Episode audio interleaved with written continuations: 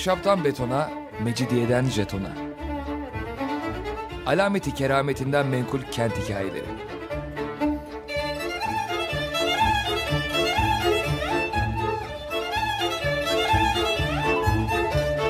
Hazırlayan ve sunan Pınar Erkan.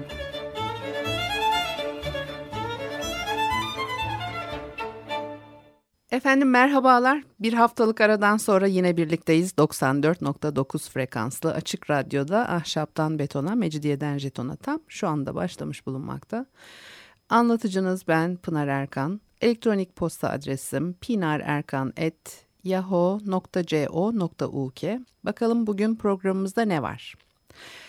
Bugün size içkiden, şaraptan, rakıdan, Osmanlı'da içecek alışkanlıklarından söz edeceğim. Türkiye topraklarında tarih boyunca içki içildi. Küfelik deyimini hepimiz biliriz. Bu deyim de Atatürk Cumhuriyeti kurduktan sonra icat edilmiş değildir. Kökü daha eskilere dayanır. Ancak bu topraklarda içki küfelik deyimi çıkmadan bile çok önce içilmekteydi. Çeşitli devirlerde yasaklar kondu. Hatta yasağa uymayanlar ağır şekilde cezalandırıldılar.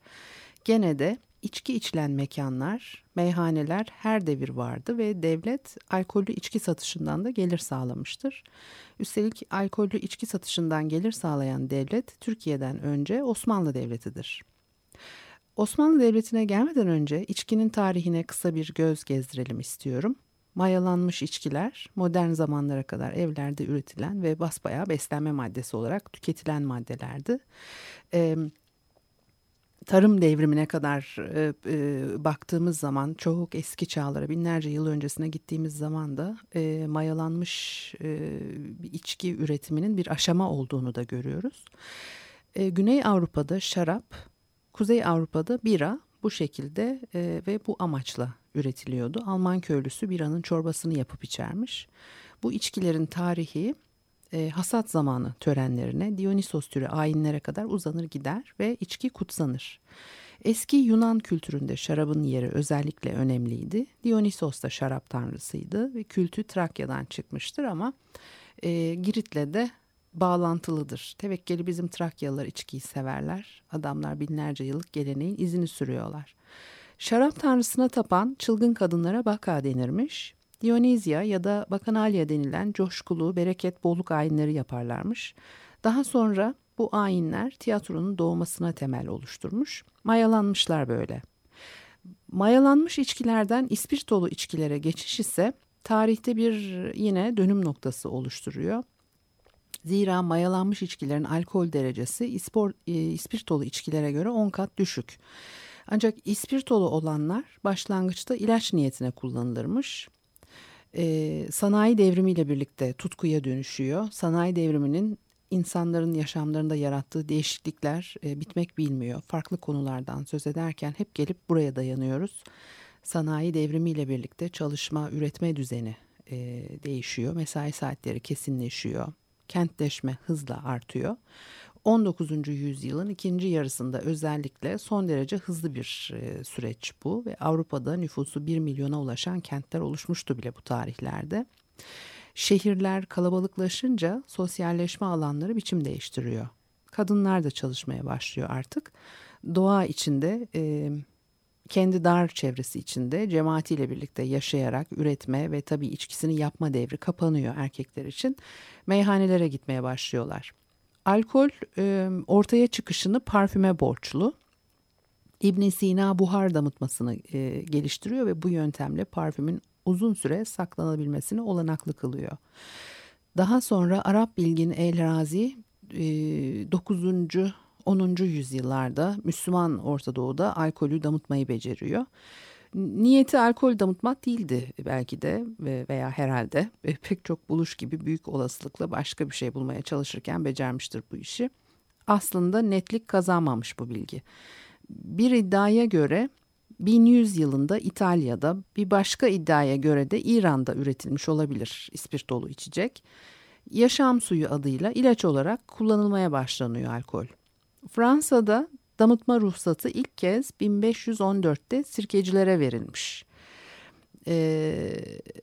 Sonra Hollandalılar şarabın bozulma riskine karşılık brandy üretip satmayı tercih ediyorlar. Alkolü kullanarak daha karlı buluyorlar brandy'yi. Ondan önce Yakın Doğu, Kafkasya ve Güney Rusya şarapçılığın başladığı yer. Milattan önce 8000'li yıllarda Türkiye ve Suriye'de üzüm yeniyor. Şarap endüstrisini başlatanlarsa Mısırlılar. Fakat gel gör ki Romalılar Yunan şarabını beğenirlermiş ve Mısır şarabı içeceğimize sirke içeriz diye omuz silkerlermiş. Fransa'da yaşayan Galyalılar milattan önce 6. yüzyılda şaraba düşkünlükleriyle çoktan ünlenmişler. Bir de Yunanlıların deyimi var, İskit gibi içmek. Demek ki Rusya'da yaşayan İskitler de iyi içiciymişler.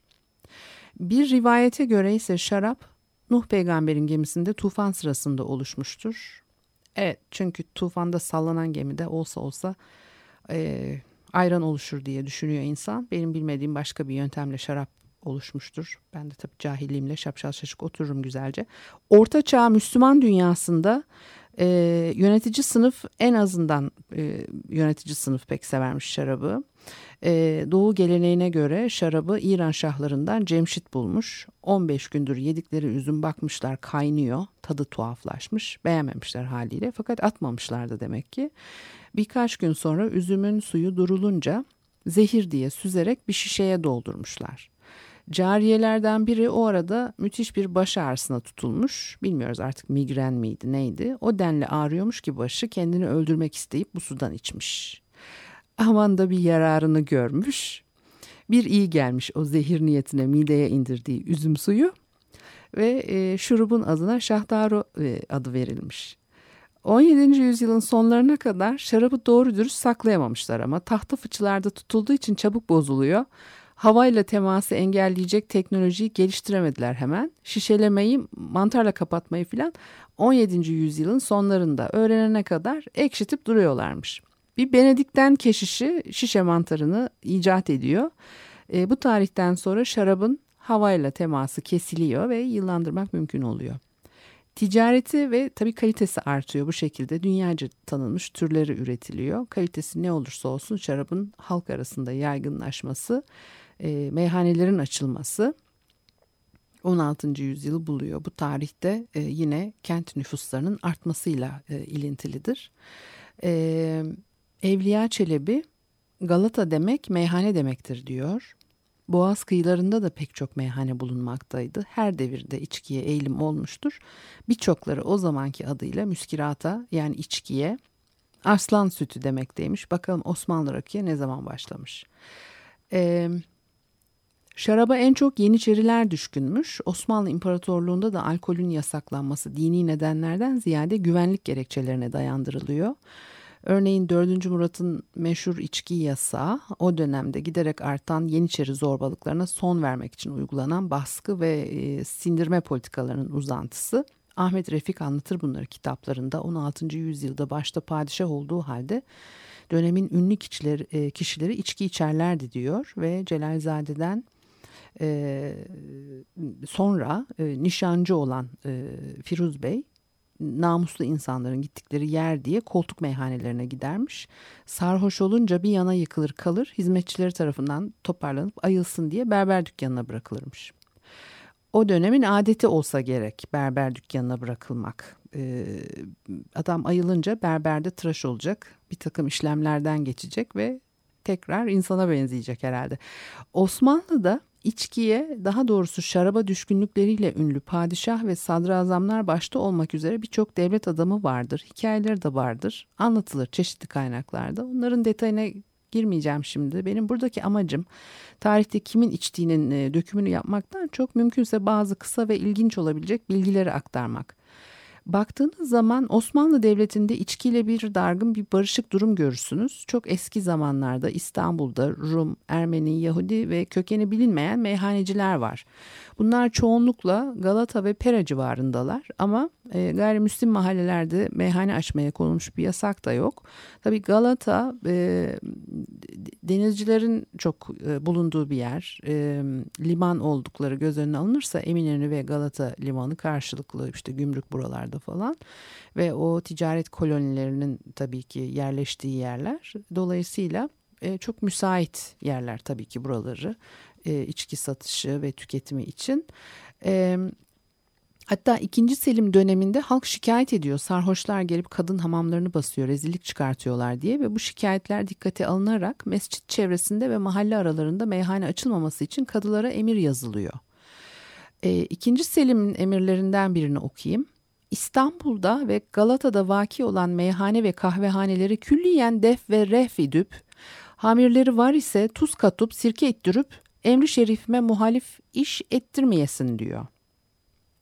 Şimdi içki satışını düzenleyen kanunnamelere önemli maddeler konulmuş. Örneğin şarap içenlerin kadı tarafından azarlanması veya 2 sopaya karşılık bir akçe ceza alınması öngörülürken bir taraftan da ne biçimde satılacağı belirlenmiş. O dönemlerde şaraba hamir ve suci diyorlar. Şehre getirilen her fıçı şaraptan 15 akçe vergi alınırmış. Şaraba ve şıraya fiyat biçmiş hükümet. Sadece Hristiyanlar değil, subaşı ve sipahiler de içki satarlarmış. Bağ ürünü ve gelir kaynağı olarak değer buluyor. Devlet para kazanıyor, vergi alıyor bu işten. Yani gereksiz yere gelirini yitirmek istemez. Üzüm posaları gözetimi altında sıkılırmış. Sınırlanmış süreler için tekeli elinde sipahiler tutuyor ve üzüm sıkmak için izin vermek durumu söz konusu. Kanunname diyor ki, sıkmaya destur vereler ve destur için nesne almayalar, koyalar şırasın sıka ta ki zayi olmaya. Sipahilere söylüyor bunu kanun. Bağlara çok önem verilirmiş. Kanuni döneminde örneğin Konya bağlarının özel bekçileri bulunmakta ve bu görev çavuşlar tarafından yerine getiriliyor. Dönüm başına da bekleme ücreti alırmış çavuşlar. Şimdi bir şarkı arası verelim, ondan sonra devam edelim.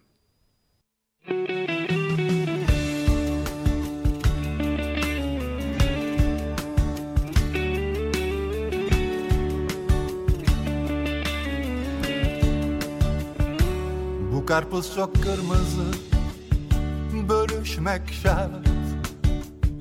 Bu boğaz, bu lüfer akını, bölüşmek şart. Bu lüfer ışıkları, bölüşmek şart.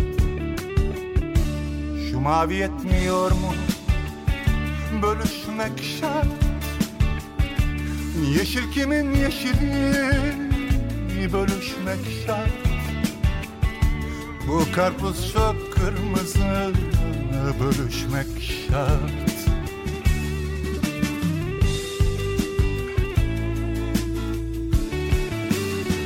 Dünya çok güzel, bölüşmek şart. Dünya çok büyük, bölüşmek şart. Bu gece çok uzun, bölüşmek şart. Bu gece çok dertli, bölüşmek şart.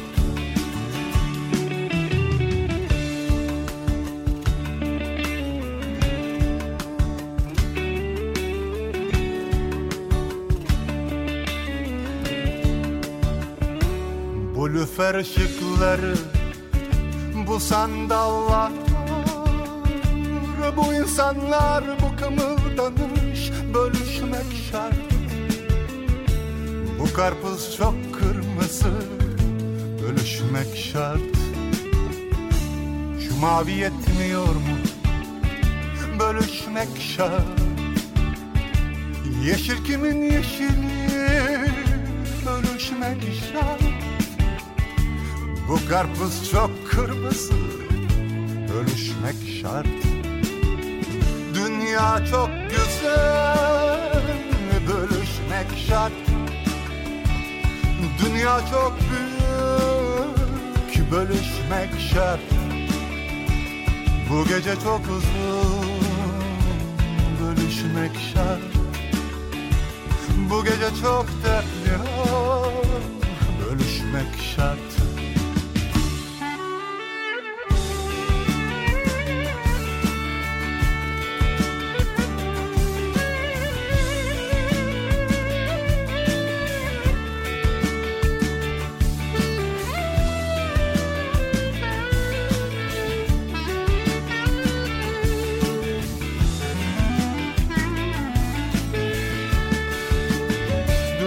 dünya çok güzel, bölüşmek şart.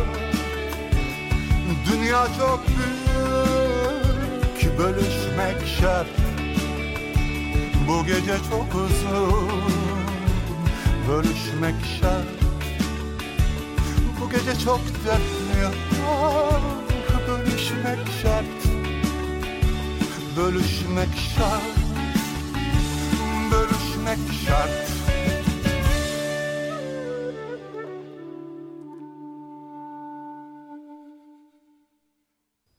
Açık Radyo'da Ahşaptan Betona, Mecidiyeden Jetona devam ediyor. Pınar Erkan'ı dinlemektesiniz.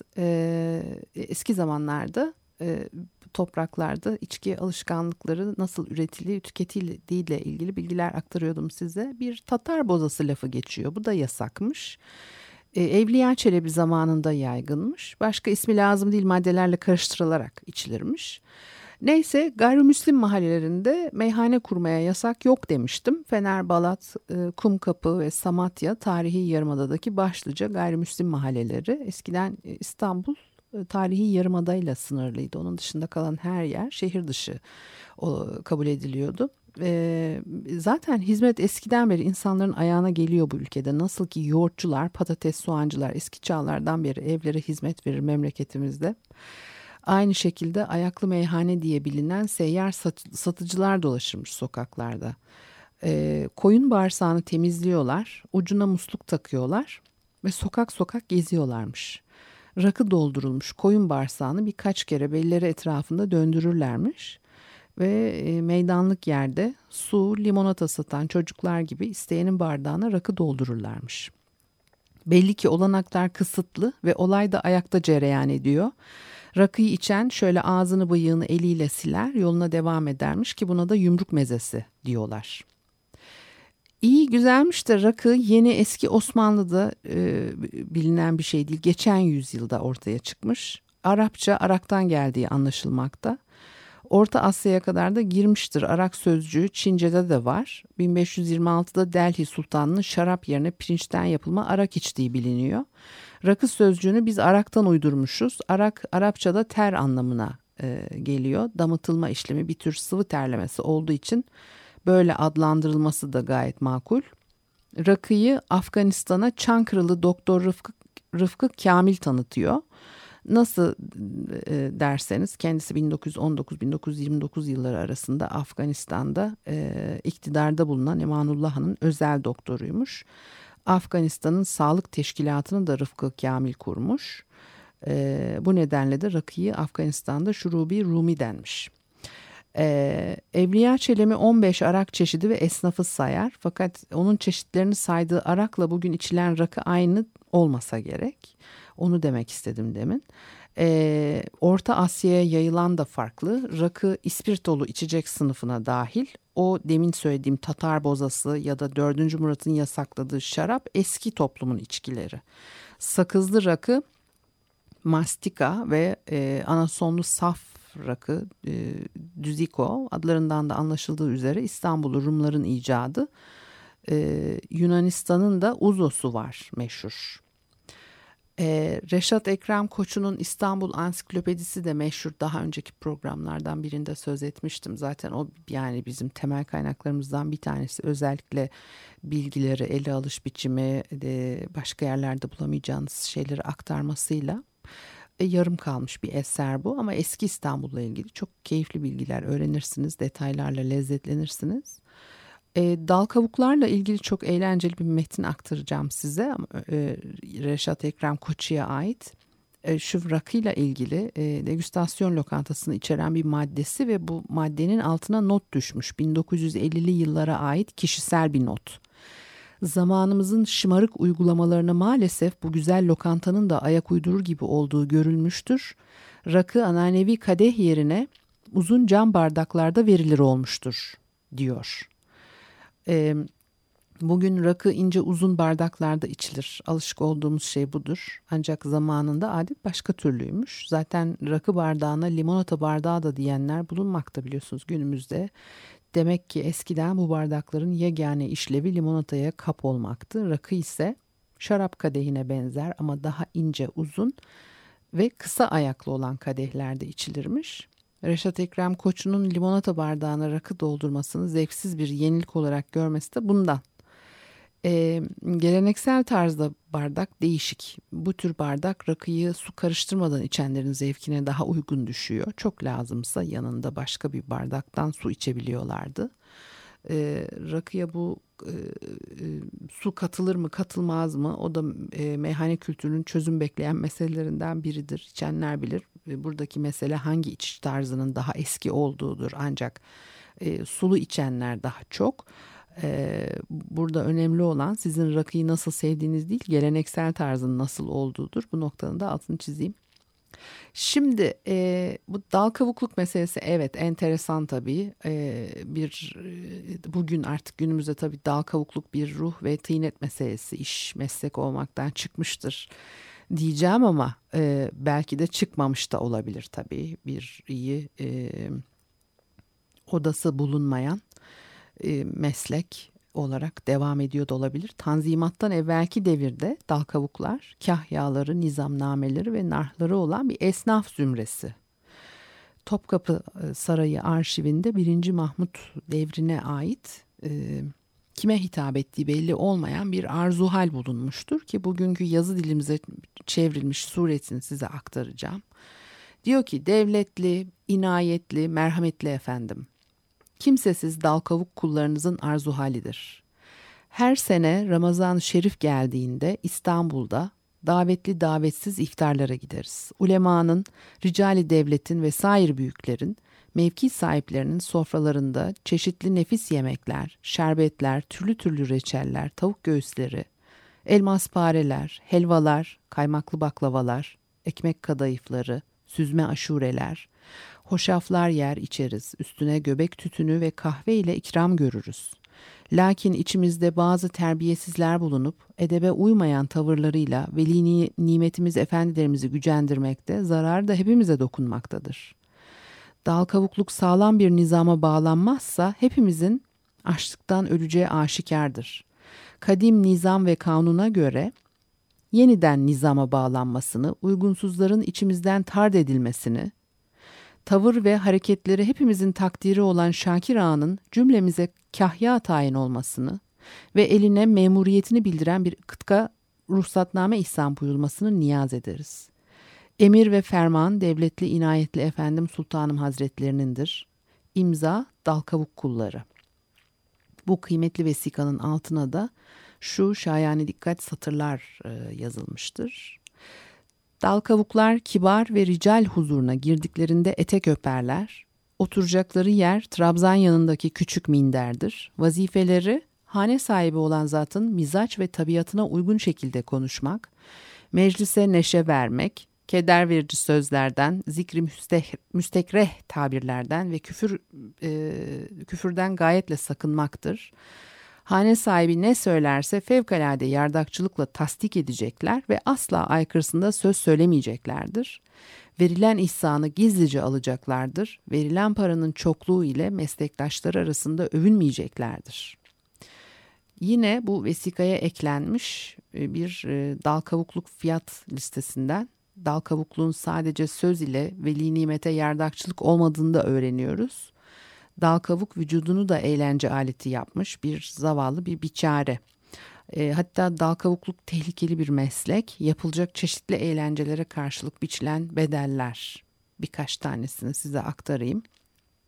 Dal kavuğun burnuna fiske vurma. Fiske başına 20 para. Başına kabak vurma. 20 para. Oturduğu minderden aşağı yuvarlama. 30 para.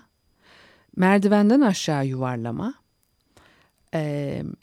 bir yeri kırılır, incinirse tedavi ve cerrahi parasını latife eden verir diye not düşülmüş. Ama miktar yazmıyor. Elinde 5-10 kıl kalmak ve dişlerini leylek gibi çatırdatmak şartıyla sakal zelzelesi, 60 para. Herhalde avuçlayıp çenesini, yanaklarını iki yana mı sallıyor nedir? Sakalın yarısı ya da cümlesi arpa boyu kırkılırsa latifeyi yapan dal kavuğun 3 aylık nafakasını verir. Bu da ayda 30 kuruştan 90 kuruş eder. Yüzüne mürekkep ve kömür karası sürmek. bir salkım üzümü sapıyla yedirmek, kuyruğu dışarıda kalmamak üzere bir fındık sıçanını ağzının içine kapatmak. Burada fiyat artmış, birden 400 kuruşa fırlamış. Sakız dolabı bostan dolabına bağlanarak su içinde bir miktar durdurulmak şartıyla bostan kuyusunda bir devrine 600 para. Bu latifede birden fazla her devir için 100 kuruş ödenir. Ayrıca dal kavuk boğulur ölür ise cenaze masrafı latifeyi yapana aittir. Şaka sanıyorsunuz bütün bunlar ama yanılıyorsunuz. Adam aramış bulmuş yazmış işte. Dolaba bağlayıp içinde su bulunan kuyuda döndürülecek falan. Eğlence, latife türleri eski zamanlardan. Bugün için şarap, rakı yani içkiler için anlatmayı seçtiklerimi dinlediniz. Elbette bu kadar değildir. Ben sadece bazı kırıntıları çektim aralardan, o kadar. Başka zaman daha farklı açılardan ele alıp bu konuları yine konuşabiliriz. Elektronik posta adresimi söyleyeyim bana ulaşmak isteyenler için: pinarerkan@yahoo.co.uk. Haftaya görüşmek üzere, hoşçakalın.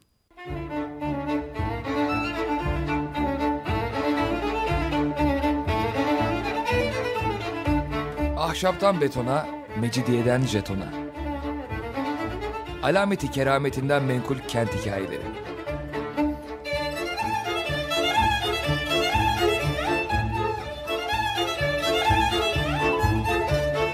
Hazırlayan ve sunan Pınar Erkan.